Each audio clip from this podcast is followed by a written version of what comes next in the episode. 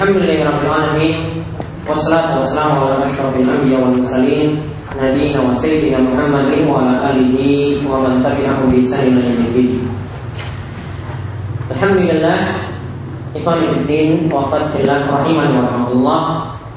Alhamdulillah pada kesempatan kali ini Allah Subhanahu wa taala memberikan kita nikmat memberikan kita peluangan waktu untuk dapat dapat membahas yang pelajaran-pelajaran penting dalam agama ini di mana di antara tugas kita adalah kita punya kewajiban untuk mempelajari usul pokok-pokok Islam. Dan di antara pokok-pokok Islam di sini tertuang di dalam ayat-ayat Al-Quran ataupun ayat hadis-hadis Nabi Shallallahu Alaihi Wasallam. Di mana dalam hadis-hadis Nabi SAW ini juga sudah terhimpun ya pokok-pokok Islam yang mesti setiap musuh itu mempelajarinya. Dan di antara pokok-pokok Islam tersebut telah disusun oleh ulama besar kita yaitu Yahya bin Syarh An-Nawawi rahimahullah Abu Zakaria di mana beliau menghimpun hadis-hadis yang membicarakan tentang pokok-pokok Islam.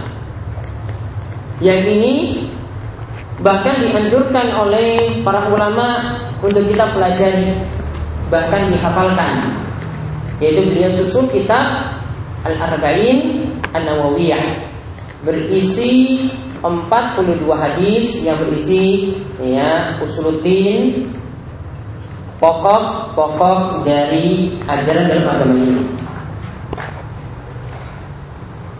Dan nanti pembahasan kita kita nanti akan menambahkan setelah nanti membahas tentang membahas hadis arba'in ini yang 42 hadis di, sudah dilengkapi juga oleh Imam Ibnu Rajab Al-Hambali rahimahullah yaitu dalam kitab beliau Jami'ul Ulum wal beliau lengkapi hadis yang 42 tadi itu dilengkapi ditambahkan 8 hadis menjadi genap 50 hadis. Jadi nanti pembahasan kita sampai 50 hadis. Dan untuk 42 hadis ini nanti ada sanatnya dan sampai 50 pun nanti ada sanatnya. Ya, jadi lengkapnya insya Allah kita akan membahas 50 hadis, 42 hadis dari apa yang disebut oleh Imam Nawawi dan 8 hadisnya itu ditambahkan oleh Ibnu Rajab dalam kitab beliau Jami'ul Ulum wa Hikam. Adapun nanti untuk rujukan ya sumber utamanya kami ringkaskan dari Jami'ul Ulum wa Hikam.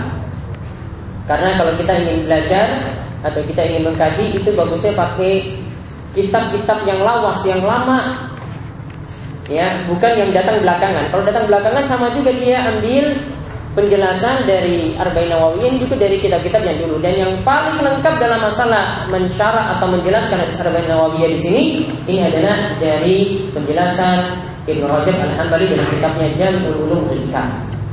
Jadi yang ingin memiliki atau ingin uh, memiliki penjelasannya silahkan lihat di kitab tersebut. Dan penjelasan yang lainnya kami ambil dari penjelasan tambahan seperti dari guru kami dari Sa'ad bin Nasir As-Sasri beliau memiliki syarah al-bain Nawawiyah dan di situ syarahnya itu ringkas dan memang kami lebih senang untuk memilih syarah-syarah yang ringkas seperti itu. Tapi kita lihat terlebih dahulu sebelum kita masuk ke dalam materi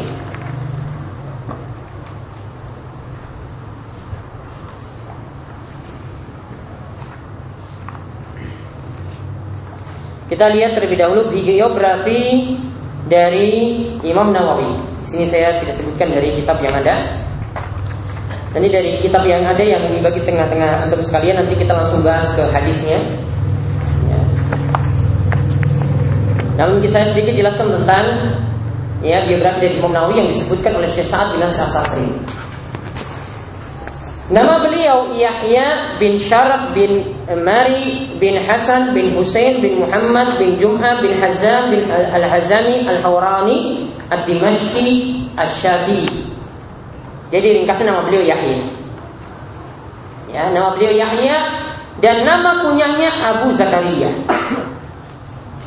Nama kunyahnya adalah Abu Zakaria.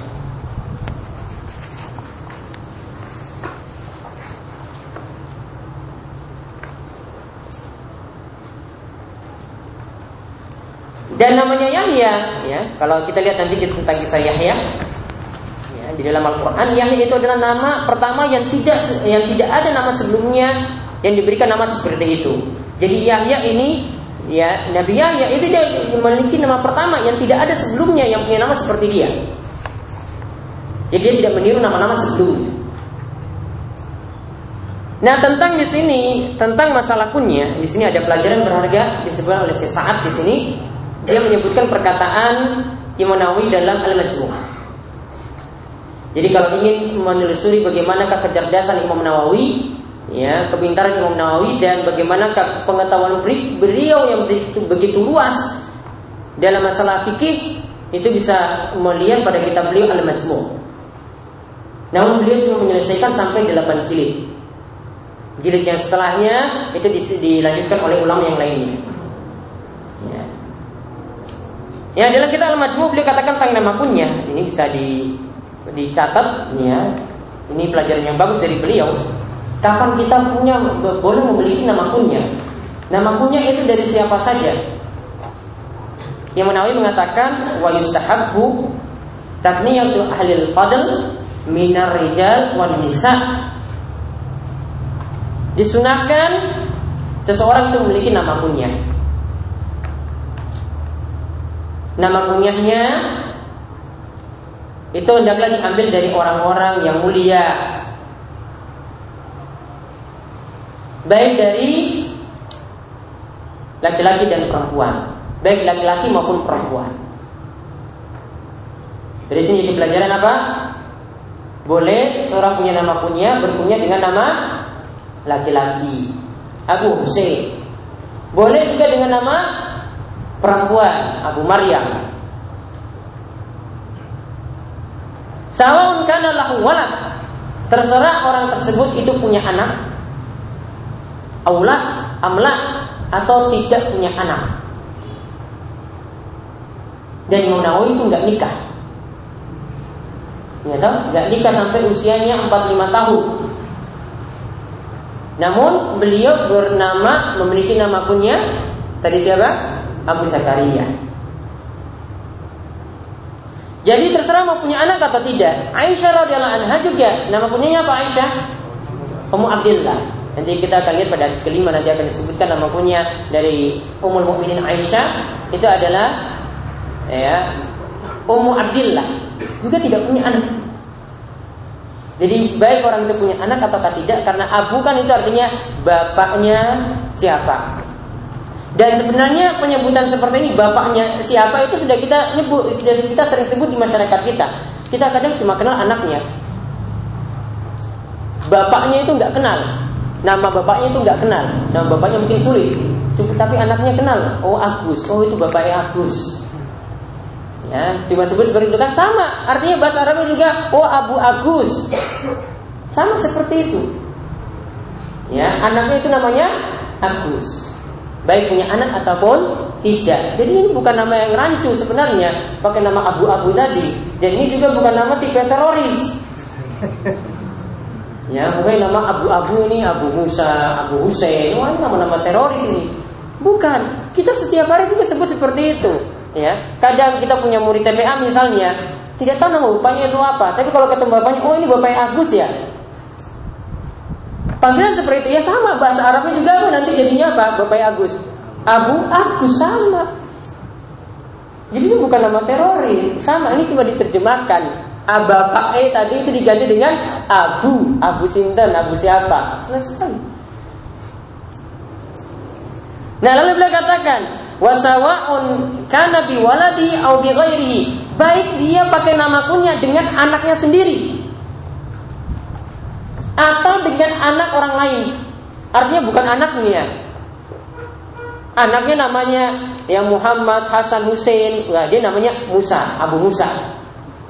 Anaknya tidak ada namanya seperti itu, boleh.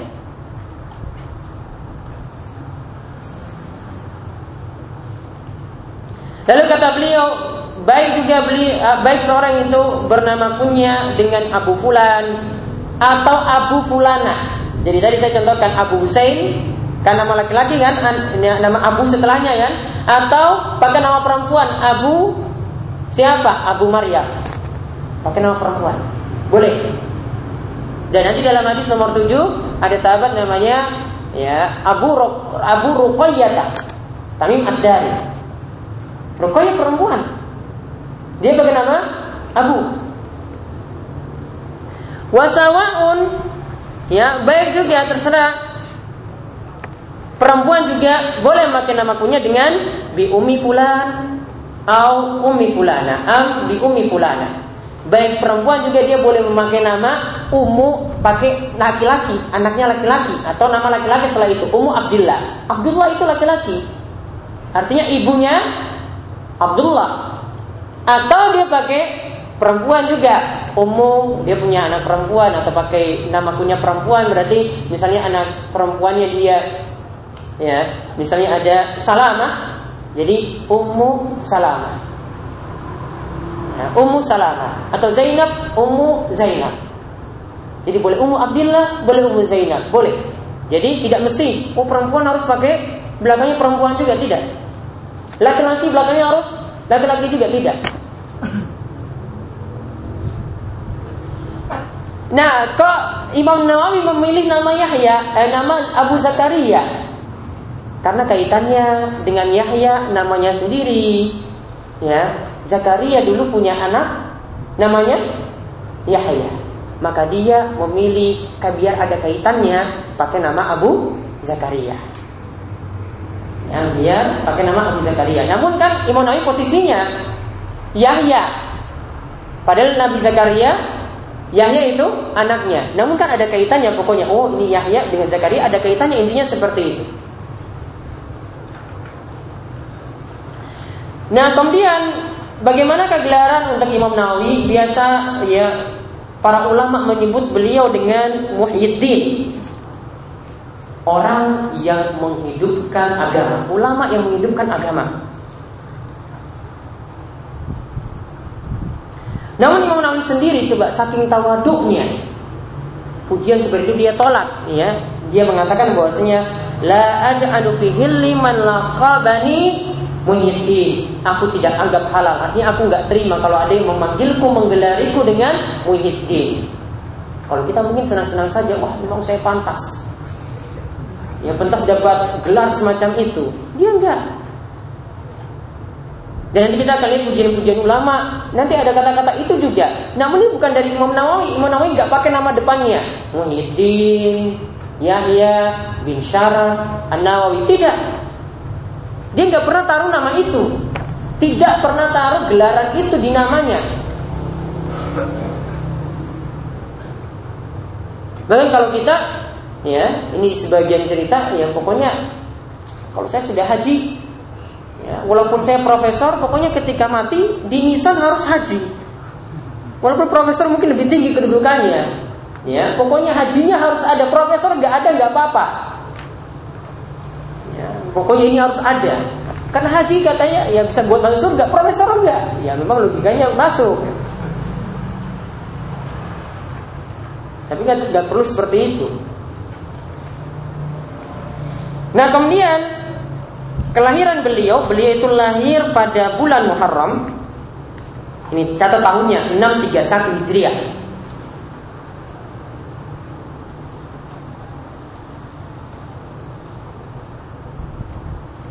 Meninggal ya, saya sebutkan langsung meninggalnya juga tahun 676 Hijriah. Berapa tahun berarti? Umur beliau meninggal 45 tahun. Beliau lahir di daerah Nawa. Jadi dari kata Nawawi itu itu dari asal daerahnya, ya. Jadi Nawa dia lahir di Nawa, di daerah Syam. Di daerah Syam, makanya namanya belakangnya An-Nawawi. Karena disandarkan pada daerah. Daerah tempat beliau itu lain. Kemudian di antara pujian-pujian untuk beliau, misalnya dari murid beliau. Jadi beliau punya murid yang sampai disebut An-Nawawi Sogir. Nawawi kecil karena semua ilmu, ilmu Imam Nawawi itu ada di dia Yaitu Ibnu Attal Dan Ibnu Attal ini juga punya syarah Arba'in Nawawiyah Namun dia cuma meringkas Kalau saya lihat cuma meringkas dari syarah Sahih Muslim Ya, jadi kalau sudah punya Sarah Sahih Muslim, tidak punya itu tidak masalah. Dia ringkas dari situ. Nah, muridnya Ibnu Attar ini katakan tentang Imam Nawawi, Syekhi, guruku, wa qudwati dan suri tauladan untukku Al-Imam Zuttasani Al-Mufid di mana Imam Nawawi ini punya hasil karya tulis yang banyak dan bermanfaat wal al, al wal hamidah dan punya tulisan-tulisan yang menuai pujian-pujian. Dan ingat walaupun usianya itu muda tadi, ya meninggal yang 45 tahun, namun dia punya karya tulis yang begitu banyak. Sarah Sahih Muslim ini yang besar-besar. Ya, Sarah Sahih Muslim ini dipakai oleh semua madhab. Tidak ada mazhab Hambali tidak mau memakai Sarah Sahih Muslim. Paling Imam Nawawi itu sapi itu lain pasti membaca kitab itu juga. Kitab Riyadhus Shalihin semua mazhab juga mempelajarinya. Baik mazhab Syafi'i, mazhab Hambali juga pakai. Semua mazhab mengakui kitab beliau ini Riyadhus Shalihin, kitab yang berisi tentang tazkiyatun nufus, berisi tentang hadis-hadis yang diawali tazkiyatun nufus, yang kemudian hadis tentang adab, tentang zikir. Semuanya itu mengakuinya. Kemudian hadis yang di, kita bahas juga sini Al-Arba'in An-Nawawi. Ini tanda kata para ulama, ini tanda kalau orang itu ikhlas dalam beramal, akhirnya punya pengaruh besar seperti itu. Ya maka sebagaimana kata Imam Malik ketika beliau ingin menulis kitab Al-Muwatta. Ada sebagian orang yang komentar pada Imam Malik, "Wah Imam Malik, kitab kayak Al-Muwatta itu sudah ada yang menulis sebelumnya. Ngapain kamu nulis lagi?" Manfaatnya itu apa? Kemudian Imam Malik cuma mengatakan, "Makanan lillahi Allah." Sesuatu yang ditulis yang dibuat karena Allah Subhanahu wa taala pasti akan lebih kekal abadi. Maka lihat dari zaman ke zaman tidak ada yang pernah lepas dari mempelajari kitab-kitab Imam Nawawi. Semuanya memujinya dan semuanya memberikan pujian dan memanfaatkan kitab tersebut. Kemanakan azan dulu. Baik. Kemudian pujian yang lainnya lagi. Seperti dari Imam Zahabi. Imam Zahabi itu mengatakan tentang Imam Nawawi. Imam Nawawi itu adalah Syekhul Imam Al-Qudwa yang jadi suri toladan Al-Hafiz Yang menguasai banyak hadis Az-Zahid orang yang terkenal zuhud. Al-Abid orang yang terkenal rajin ibadah. Al-Faqih orang yang terkenal pakar fikih. Al-Mustahid Ar-Rabbani Dia seorang Mustahid Rabbani Apalagi Mustahid dalam mazhabnya sendiri. Syekhul Islam. Yang Zahabi menyebutnya Imam Nawawi adalah Syekhul Islam. Hasanatul Anam, dia adalah manusia terbaik di muka bumi. Muhyiddin, Imam Zahabi memujinya lagi Muhyiddin. Orang yang menghidupkan agama. Sahib Tasonif yang punya karya yang banyak alat disarat di Rogoban wasyaharat di Aksal Mundan yang di mana karya-karyanya tersebar di seluruh penjuru muka bumi di mana pun itu akan mengenal karya-karya beliau. Pasti mengenal karya-karya beliau. Apalagi pujian dari ulama mazhab sendiri, yaitu mazhab Syafi'iyah. Ya, dari ulama mazhab Syafi'i. Di sini dikatakan oleh Ibnu Katsir.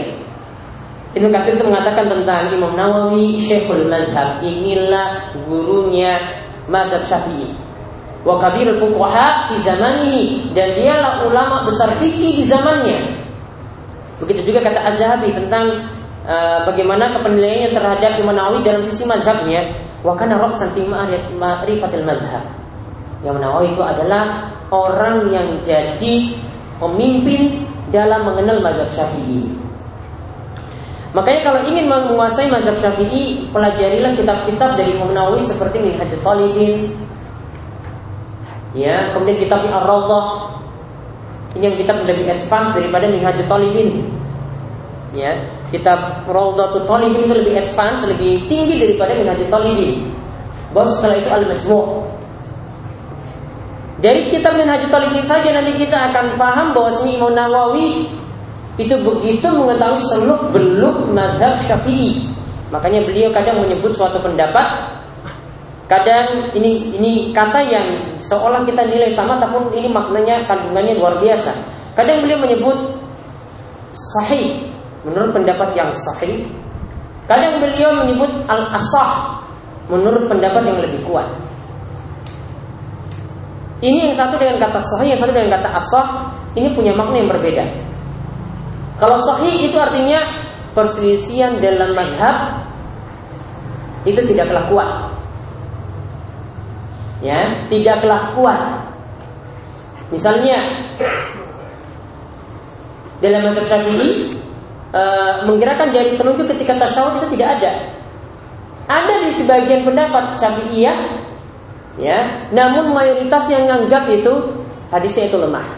Ada namun tidak terjadi persisian yang kuat, maka bisa disebut sahih dalam masalah tersebut. Ada yang sebut dengan al-asah.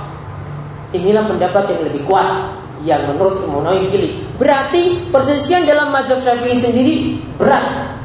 Ini adalah persisian yang kuat, yang sengit. Maka beliau simpulkan pendapatnya al-asah. Itu sudah beda. Padahal sama-sama dari kata sahih, yang satu dengan kata sahih, yang satu dengan kata al-asah. Ini menunjukkan bahwa Imam Nawawi begitu pakar dalam mazhab Syafi'i itu sendiri. Dan kalau kita belajar fikih, ini dipuji oleh Syekh Al-Bani rahimahullah, belajar fikih lebih bagus dari dua madhab. Yaitu madhab Hambali karena lebih berpatokan pada dalil, sering merujuk pada dalil mayoritasnya. Kemudian yang kedua adalah mazhab Syafi'i. Karena ilmu usul fikih yang membangun pertama kali itu adalah dari Imam Syafi'i. Dan mazhab Hambali pun meniru usul usul fikihnya itu dari mazhab Syafi'i. Ya, jadi kalau mempelajari fikih lebih bagus untuk mempelajari dua fikih ini yaitu Hambali kalau enggak fikih Syafi'i. Kemudian kitab-kitab beliau yang terkenal tadi yang kami sebutkan Syarah Sahih Muslim, ada Riyadhus Salihin.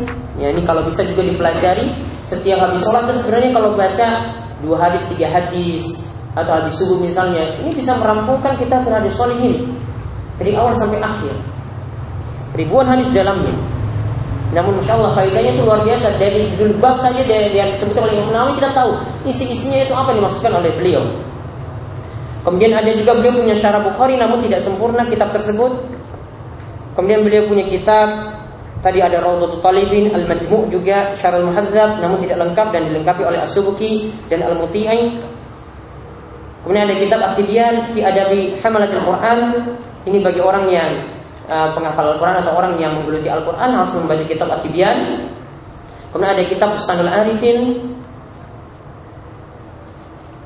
Kemudian ada kitab dalam bidang ilmu juga tentang lughah, tahzibul asma wal lughat. Jadi beliau punya kitab dalam berbagai macam bidang ilmu. Jadi ada dalam masalah hadis, ada dalam masalah fikih, ada dalam masalah kisah-kisah, ada dalam masalah lughah, bahasa, semua bidang dia punya karya di masing-masing bidang tersebut.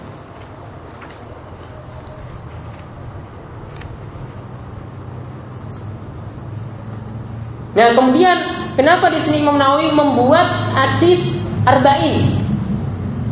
Karena awalnya itu termotivasi dengan hadis-hadis yang menyebutkan ya, man hafiza ala ummati arba'ina hadisan min amri diniha ba'asallahu yaumil qiyamah fi zumratil fuqaha wal ulama. Barang siapa yang menghafalkan, ingat menghafalkan. Yaitu di antara umat kita yang menghafalkan 40 hadis dari perkara agamanya, maka Allah akan membangkitkannya pada hari kiamat bersama kelompok ulama dan fukoha. Kemudian ada hadis yang lainnya lagi yang menyebutkan seperti itu. Namun di sini disimpulkan oleh para pakar hadis hadis yang bicarakan tentang itu semuanya doif. Jadi tentang hadis yang mengatakan hafallah 40 hadis seperti ini atau menulis 40 hadis seperti itu maka hadis yang dibicarakan itu adalah tauhid. Namun para ulama mengamalkan hadis semacam ini. Untuk apa? Untuk membuat karya-karya yang berisi 40 hadis. Ya, jadi bukan hanya Imam Nawawi saja, ada ulama-ulama sebelumnya yang menyusun seperti itu atau sesudahnya yang sengaja mengumpulkan 40 hadis dan berisi bahasa-bahasa tertentu misalnya ada yang tentang masalah ya akhlak disusun 40 hadis Ada yang buat 40 hadis tentang masalah mencintai sahabat Nabi.